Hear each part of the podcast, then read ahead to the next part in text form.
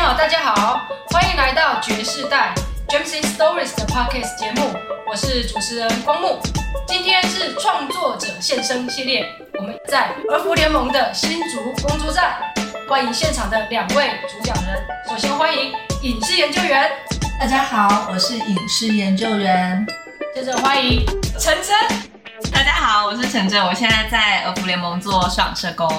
好，我们在上一集的节目当中啊，有谈到影视研究员呢，算是陈真在转换工作了以后，算是第一组的个案哦。哎，这个是在呃已经都结束了流程了以后，对，就是陈真跟我们谈到的。哎，陈真，我想问一下哦，就是你同时手上啊会有多少的个案在跑？嗯、这个会是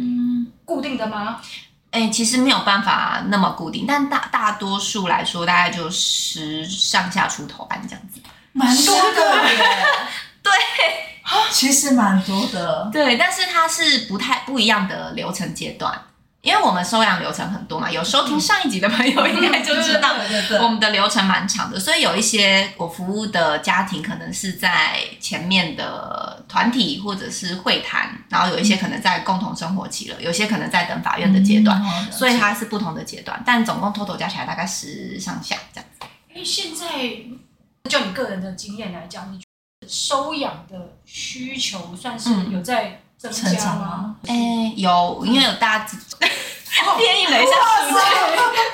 据，谢谢谢谢，跟我们分享一下。好好好，从如果从一百一十年跟一百一十一年度，就是收养人的部分的话，大概都三百多户。一百一十年是三百三十五，然后一百一十一年是三百六十二，就是有来跟全台的机构咨询说有这个收养需求的三百多。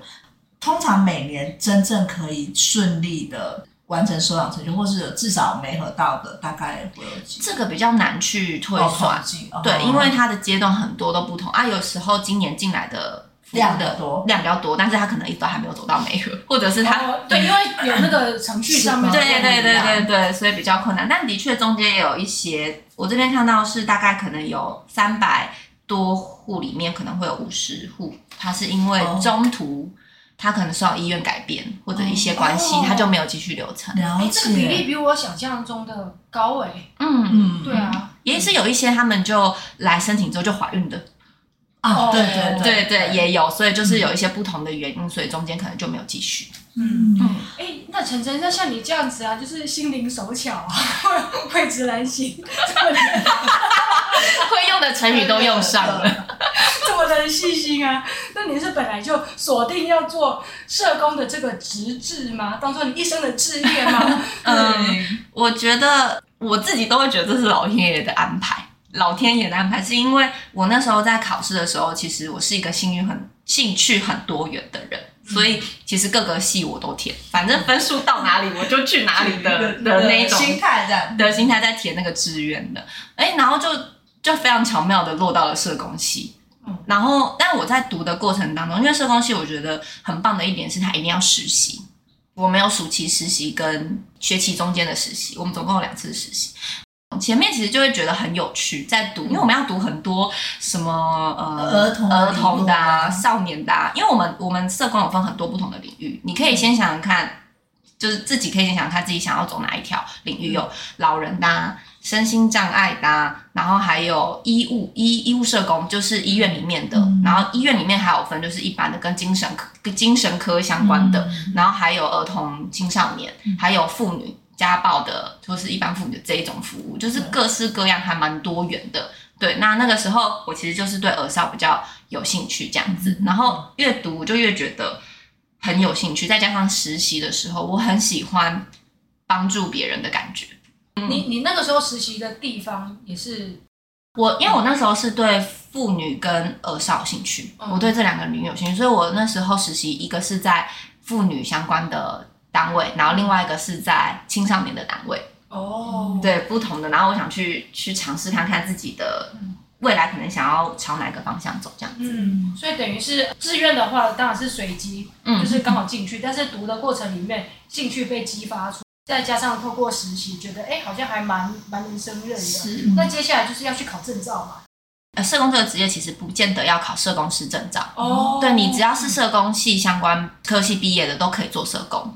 我是有考证照的啦，因为有考证照的话，其实对你。像是有些学校社工或者是医务社工，他基本上都是要求你要有证照才可以去。他有需要特殊的专业能力。对，他需要有证照，你才可以去去应征，才可以做。所以就是我觉得有要真的想要在社工界的话，我觉得还是考证照会比较好，你的选择会比较多样。嗯，那刚刚陈真有提到，就是说你一开始其实，在儿少这部分是比较偏向后端，嗯、就是呃关于经济呃支柱的部分，嗯、然后后来才就是因缘际会到了就是收出养服。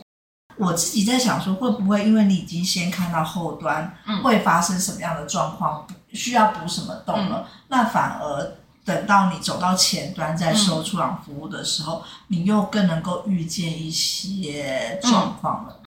前一段工作给我的经验很多，是我知道家庭各式各样的样貌，嗯、就是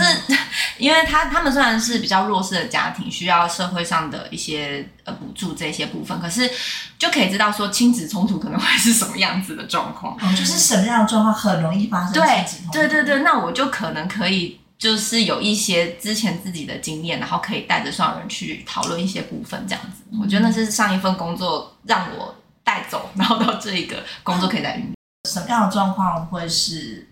关系的处理会比较容易对小孩子是比较不好的？不好的哦，或是或者是你用正向的方式说，可能比较好的方式。嗯嗯，之前的工作比较难去去比喻怎么样是比较好的，但就我现在这份工作，因为我看了很多的双养家庭，所以呃，我觉得会是刚刚上一集我没有提到的夫妻关系这件事情，这是基石嘛。另外的话，其实我觉得对于孩子的教育这件事情啊，呃，我都会跟就是我的服务的家庭可能也会分享说，可以多看一些不管是书籍或是影片或是什么，可以去增加孩子教育的这一块。然后我觉得还有另外一个收养家庭跟一般大众家庭比较不一样的地方是在依附关系，跟孩子的依附关系。因为我们的孩子是已经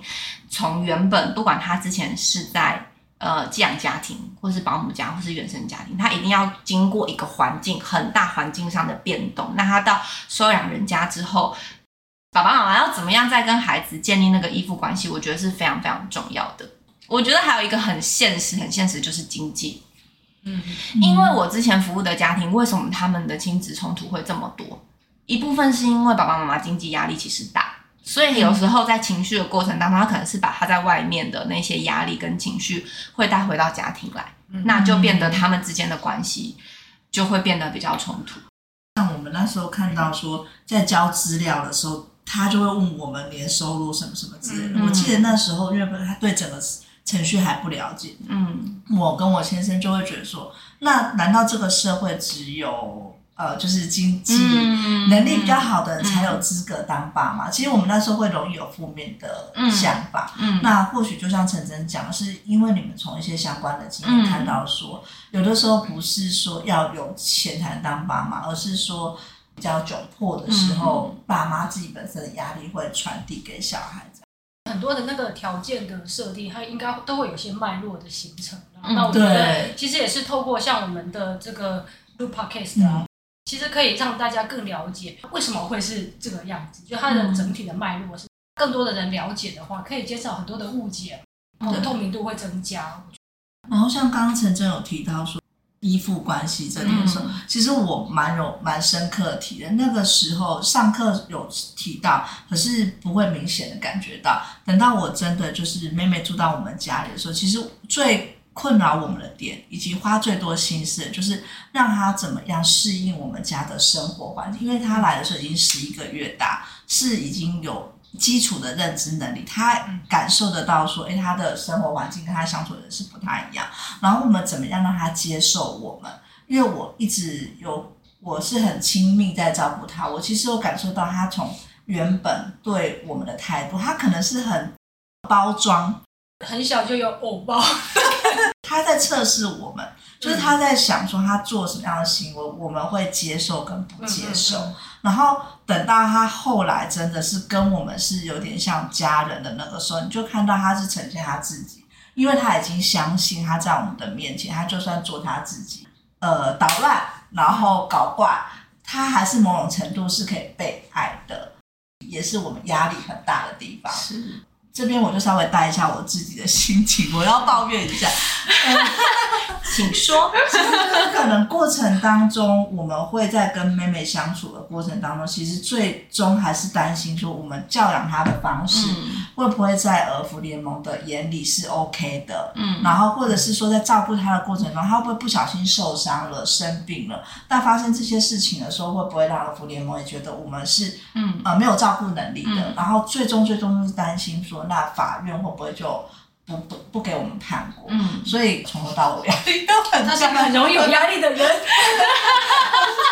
资格审查前我就担心，呃，资格审查前没有办法通过，然后在访视的时候担心我讲这个话，你们会不会觉得不 OK？嗯，开始做就担心刚刚讲的。到了呃，你们已经帮我们提出资料给法院的时候，我又担心法官会不会问很多事情，甚至我们也会担心原生家庭到最后一刻甚至反悔这样子。嗯嗯嗯，这一些心路历程其实是很多受养人都会有的，但是我觉得很很感谢的部分是他很诚实的告诉我他的心情，不见得每一个受养人都会这么信任我。把他的心情的转折去告诉我，这样子，因为我们通常有时候前面很焦虑，很焦虑，他其实有些人也不太敢说，都是可能到比较后期阶段的时候才会，就是真的跟我说，哎，他可能前面哪一些部分，其实他就觉得很焦虑，或是觉得其实我们呃很啰嗦。之类的，因为前面都会怕我们讲这些讲的太真实，影响那个对观感，不管是我们的关系，或者是可能在后面的一些阶段，对，所以我觉得这些心情都是非常非常正常的。但我我自己之前也有跟影视研究员分享，是我很努力的想要让这个感觉降低，就是让你们觉得被评估、被审视，因为我一直都是希望我的角色是陪伴你们走这些历程。隐世研究员分享的，他每一个阶段，他都有每个阶段的焦虑跟不安。那我们的存在，其实除了去陪你们准备孩子要进来的这些过程，还有一个很大的部分是给你们支持，跟让你们知道说，我们下一个阶段会走到哪里，嗯、我们可能会遇到什么样的状况，那我们可以怎么样呃事先准备。评估者的角色是下降一些，然后陪伴者的角色是可以往上提的。因为我自己 当然也是很希望有很多的收养家庭可以进来，然后收养很多我们需要帮助的孩子，这一定是我们的最终的目标嘛。对，所以我们其实评估这些东西的确还是会有没有办法，因为我们还是有审查会，因为我们还是得为这些孩子们把关，我们不能就是什么样的 家庭我们都都能够嘛，因为的确我们还是要为我们的孩子把关。我自己那个心路历程也是，嗯、也是会蛮蛮纠结，因为有时候你们告诉我说，你们觉得你们被被刁难。刁难或什么，其实我会很呃，我自己会受伤，我也会受伤，因为那不是我的本意，可是我却让你感受到这样子的情绪，所以就是也很感谢影视研究员，他还提很多研究论文给我，就是。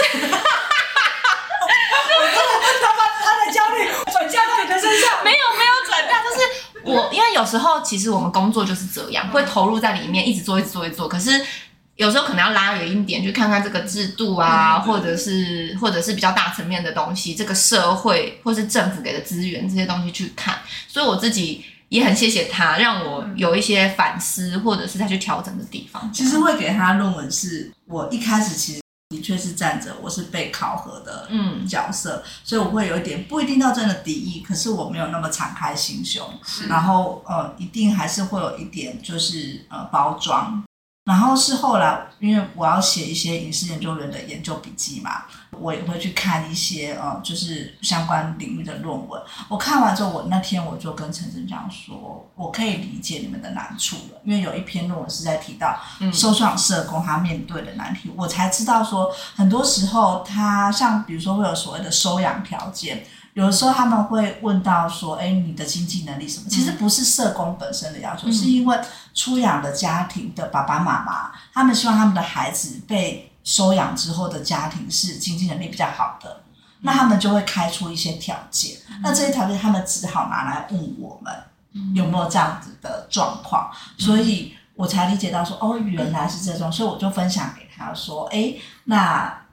呃，我现在可以理解你们的状况，那我觉得这篇也写的不错，你可以参考。然后慢慢慢慢，我就会只要我看到我觉得不错的，像我看到可能说那篇论文在讲收养家庭的压力。嗯、然后我一些 case，我也跟他讲说啊，嗯、我看完我觉得我有被同理的，嗯、然后我心情比较好，就是分享给他。我这边要补充一点，其实，在看那个论文的时候，我自己觉得也被同理了。你说那个社工的那一篇，嗯、因为我的压力，别的社工也有，不是只有我有这一些心情跟压力这样子。对啊。哎，那当时就是隐世研究员要写礼物的时候啊，就是你也有询问说这个内容能不能写嘛？对，不能分享，而是跟陈真。有做一个询问吗？对，因为那个阶段其实呃，妹妹她还没有正式成为我们法定上的女儿。嗯、那我我自己，我跟我先生是很重视小孩的人格权的。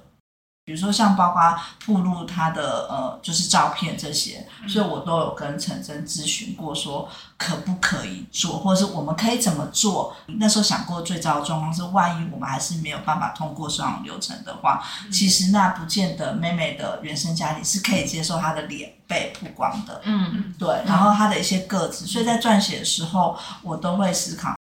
还有这次的制度，因为上一集有提到，其实个案的状况变化是蛮大的。嗯、那不见得我们的程序这样走，其他的个案也是这样走。所以我在写的时候，我都要稍微去想一下，或是问陈真说，这个东西我们要写到什么程度？哎，对，那陈真你是怎么看？就是影视研究员他开始要做这样子的分享的时候，你是出于什么样子的，就是立场？嗯、你希望他消化他焦焦虑的情绪呢，还是说你觉得记录的过程，就是对未来可能也是会有一些帮助？嗯、就是你为什么当时会支持他做？嗯，书写这件事情，就是我觉得有很多的。好处吗？可以这么说，就除了影视研究员他自己可以去整理他自己的心情，因为我我真的算个我不知道为什么觉得跟你这样认识很久的朋友，但就是我会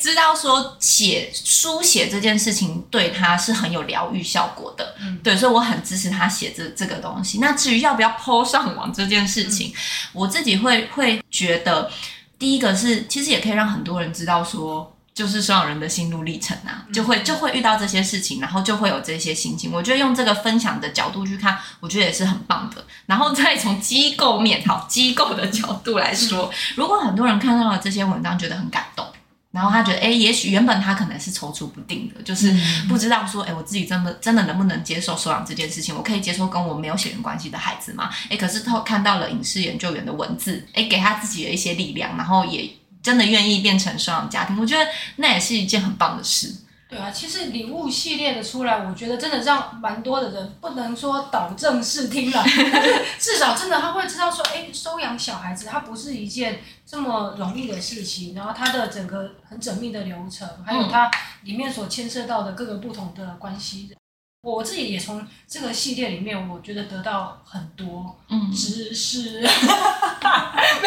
今天过来遇到陈真，知道了更多。我们社会上面有这么多的人在努力啦，嗯、对，我觉得这对我来讲是一个，我觉得算是很好的一个分享。对啊，嗯、那也是研究你自己，就是最近呃，我们完成整个流程，然后呃。陈真这边有联系我们说，他们刚好在辅导下一期的收养家庭的时候，他希望我们可以学长姐的身份回来分享。然后那时候我也是抱持着说，哎，我觉得如果我们今天的故事可以让他们有一些更具体的方向。我觉得还蛮好的一点是，刚好有之前在爵士带有写礼物这个系列，其实一直都有维持着这样子的书写的能量，跟储存了很多照片。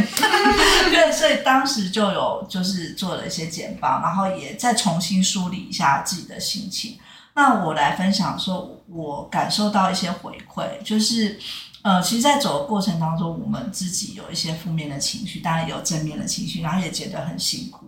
可是当最后我们呃，走到不算是终点，可是算是我们的一个终极想要的结果。我们收养到了妹妹，阶段性的任务。任务对，有了真的组成一个家庭了。然后底下的学弟妹们跟我分享说，他们那个时候也觉得很难，很困难。一般听上完课听到有这么多程序的时候，嗯、其实都会觉得那要不要就不要。像我那个，嗯、我们那一个批次也有一一组学员，就是在上完课就说，那他们不要走了。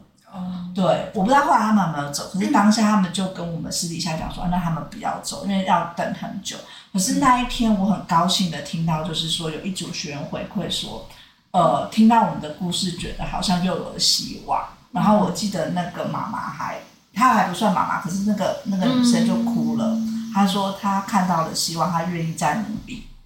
然后也有其他的学员就是分享说。啊，那他他会问我们一些问题，包含去法院的状况，然后我们教养上的互动，然后那个是个爸爸，那因为我们是收养女生，他就说他们也想收养女生，看到我先生那一天跟妹妹的互动，他说他也是很感动，他好像看到未来的他跟他女儿。嗯、那我觉得这些回馈让我，我后来跟我先生说，以前我们只是很单纯觉得，我们为了我们自己的目的，因为要有小孩，我们的目的，我们走这个程序，我慢慢觉得。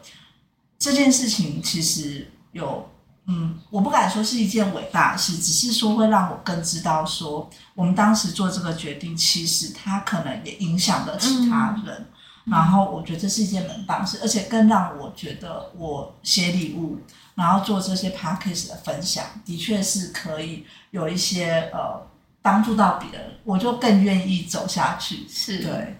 一个小小的火苗也是有这个温暖的嘛，也是可以去照到旁边的这些人。对对对，就是从一开始只是自我疗愈梳理，到后来发现到说，哎、嗯，原来就是后来我就更觉得，那我们如果录把 podcast 可以再邀请到像陈真或其他人一起进来，嗯、更能够发挥更大的涟漪。对，对啊，哎，这真的是一个蛮好的连结啊。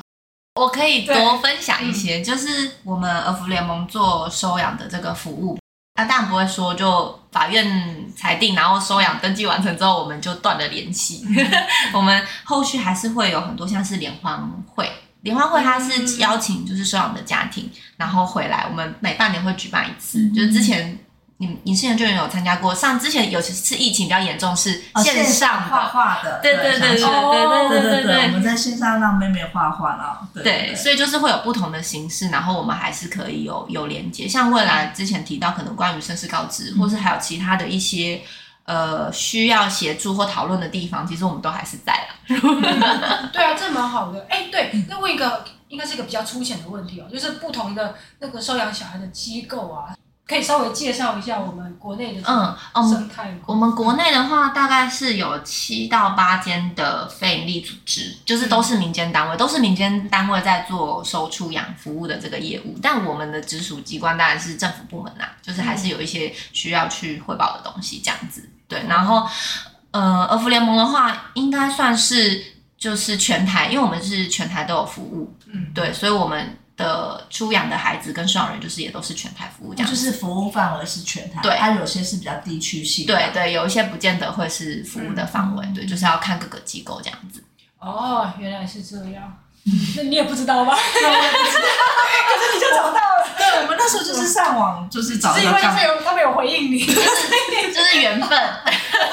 就是刚刚好这样子。对对对，像我，我觉得影视研究员，因为我跟他认识很久啊，他是一个很感性的人。他今天我一直很担心他会泪崩，可是到目前为止控制还不错。来，你有没有还有没有什么那个想要跟那个陈真就是来掏心掏肺一下的地方？因为我我现在都还是会一直传照片给他，就 是有点那种炫宝的样子。然后我我自己是每次不管是写文章或者是整理心情分享的时候，都会。像今天才又交稿一份，就是写给了儿福联盟的稿件，然后就会重新再看妹妹长大的照片，我每次越看都越感触很深，所以我也想知道说，陈真应该算妹妹的另外一个干妈吧？对，我这真的是从小看到大这样子，对，看到现在的感觉就是我。今今天才知道说我们是第一个案例，希望我们这个案例跟妹妹的长大可以让你带着正能量。有，嗯，我我真的是很感动，就是因为我知道影视研究员他是一个很敏感的人，所以我觉得他。妹妹有任何的情绪啊，或者是行为，或者什么，她都会去跟我讨论说，哎，她有这样子的的行为，她背后是不是有什么样的原因，或者是是什么可能状况，所以导致她会这样子做。所以她是一个心思很细腻的妈妈。所以我真的跟，反正现在都已经过去了，就是当在共就是共同生活起来的时候，我一点都不担心，就是你很担心，但我一点都不担心，因为是啊，是啊，因为。因为我知道他是，因为他讲的，他觉得那个前途茫茫。对，我那时候都觉得我会不会哪里做不好，然后对，因为他曾经有很直直，就因为他有时候压力很大的时候，他也会在我面前，就是可能就是有一些情绪，这样我都会很正向的支持他跟鼓励他。他真的已经做得很好了，因为你是一个第一个心思很细腻，然后再加上你是很关注孩子需求的妈妈，就是还有那个先生也是，他们都是，所以我觉得。你们对于孩子用心的程度跟去照顾他的，我觉得完全不用担心。但你那时候就是跟我说你很担心的时候，我就想说，我让你的压力这么大吗？奇怪了，那这我根本就没有表现出要质疑你。我就那时候就觉得他就是需要满满肯，他需要有人支持他。他可能容易没有信心。对对对对对对对，所以我在过程当中，我就会不断的告诉他，孩子可能已经有哪一些进步，或者是他已经做到了哪一些他已经很棒的地方了，让他去看见他自己做的很好。哦，所以我其实印象有一点很深刻的是，那时候才妹妹才刚住，大概是第一个月，陈真第一次来家访，因为妹妹刚学会要爬楼梯，我们家有楼梯嘛，嗯、妹妹就一直爬爬爬爬给她看，然后她就跟我讲说，我觉得妹妹是个很有自信的小孩，你带的很好。然后那时候我就想说，真的吗？真的吗？你就是别人就算称赞你，你也不见得会收进去的。不是，对，他是他是这个样子。我说妹妹就自己爱爬。没有啊，这就像你刚刚前面提到的，为什么她可以在你你的你们的面前这么的做自己？